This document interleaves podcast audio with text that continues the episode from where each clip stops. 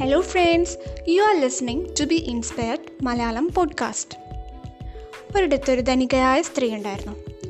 ആ സ്ത്രീക്ക് ഒന്നിനും ഒരു കുറവുണ്ടായിരുന്നില്ല. പക്ഷേ ഓരോന്നും ആലോചിച്ച് എന്നും ആ സ്ത്രീ വിഷമിച്ചുകൊണ്ടിരിക്കുകയായിരുന്നു. അപ്പോൾ ആ സ്ത്രീ വിചാരിച്ചു ഒരു മനഃശാസ്ത്രജ്ഞനെ പോയി കണ്ടുകളയാം. അങ്ങനെ മനഃശാസ്ത്രജ്ഞ അടുത്ത് ചെന്ന് ആ സ്ത്രീ തന്റെ കാര്യം പറഞ്ഞു. അപ്പോൾ അവിടെ ജോലി ചെയ്യുന്ന ഒരു സെർവന്റ് ഉണ്ടായിരുന്നു. ആ സെർവന്റ് ആണെങ്കിലോ ഒരു വയസ്സായ സ്ത്രീയായിരുന്നു. ആ വയസ്സായ സ്ത്രീനെ വിളിച്ചിട്ട് അവർ രണ്ടുപേരോട് സംസാരിക്കാൻ പറഞ്ഞു. അപ്പോൾ ആ വയസ്സായ സ്ത്രീ പറഞ്ഞു എന്റെ ഭർത്താവ് രണ്ട് കൊല്ലം മുന്നേ മരിച്ചുപോയി. ഒരു കാർ ആക്സിഡന്റിൽ മരിച്ചുപോയി. എനിക്കൊരു മകനുണ്ടായിരുന്നു. മകനാണെങ്കിൽ വലിയൊരു മാറാരോഗം വന്ന് മരിച്ചുപോയി. ഞാൻ തനിച്ചിരുന്നിരുന്ന സമയം എനിക്കും ഉണ്ടായിരുന്നു. അങ്ങനെ ഞാൻ തനിച്ചു പോകുന്ന സമയത്ത് ഞാനൊരു പൂച്ചക്കുട്ടിയെ കാണാനിടയായി. ആ പൂച്ചക്കുട്ടീനെ എടുത്തു വളർത്തി തുടങ്ങിയപ്പോൾ എന്റെ മനസ്സ് മാറാനായിട്ട് തുടങ്ങി. പതിയെ പതിയെ ഞാൻ സന്തോഷത്തിലേക്ക് വന്നു തുടങ്ങി. അപ്പോൾ എനിക്കൊരു കാര്യം മനസ്സിലായത് എനിക്ക് സന്തോഷം തരുന്നത് ഞാൻ മറ്റുള്ളവരെ സഹായിക്കുന്നതിലാണ്. അന്ന് മുതൽ ഞാൻ ഓരോ കാര്യങ്ങൾ പാചകം ചെയ്ത് അത് പാവപ്പെട്ടവർക്ക് കൊടുക്കാനൊക്കെ ആയിട്ട് തുടങ്ങി.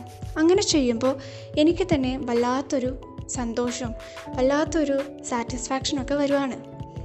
അപ്പോൾ ഈ കഥ ഈ വയസ്സായ സ്ത്രീ ഈ ധനികയായ സ്ത്രീയോട് പറഞ്ഞു. ഇത് കേട്ടിട്ട് ആ ധനികയായ സ്ത്രീ പൊട്ടിക്കരയാണ് ചെയ്തത്.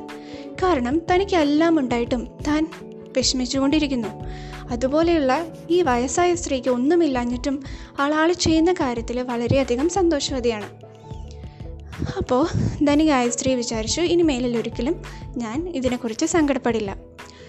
ഓക്കെ അപ്പോൾ എന്താണ് secret of happiness secret of happiness is within you ഇനി നമുക്ക് ഈ ഹാപ്പിനെസ് എങ്ങനെ നമ്മുടെ ഡെയിലി ലൈഫിൽ കൊണ്ടുവരാമെന്ന് നോക്കാം. എന്നും നമ്മൾ പറഞ്ഞുകൊണ്ടേയിരിക്കണം. ഞാൻ സന്തോഷവാനാണ് സന്തോഷവതിയാണ്.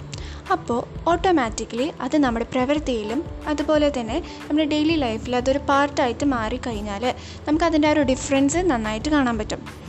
പിന്നെ ഇത് കൂടാതെ ഒരു അഡീഷണൽ അഞ്ച് ടിപ്സും കൂടി ഞാൻ പറഞ്ഞുതരാം. അത് നിങ്ങൾക്ക് എല്ലാവർക്കും അറിയുന്ന കാര്യമാണ്. അത് പ്രവൃത്തിയിലോട്ട് കൊണ്ടുവരാനാണ് ഇച്ചിരി പാടെന്നൊക്കെ അറിയാം.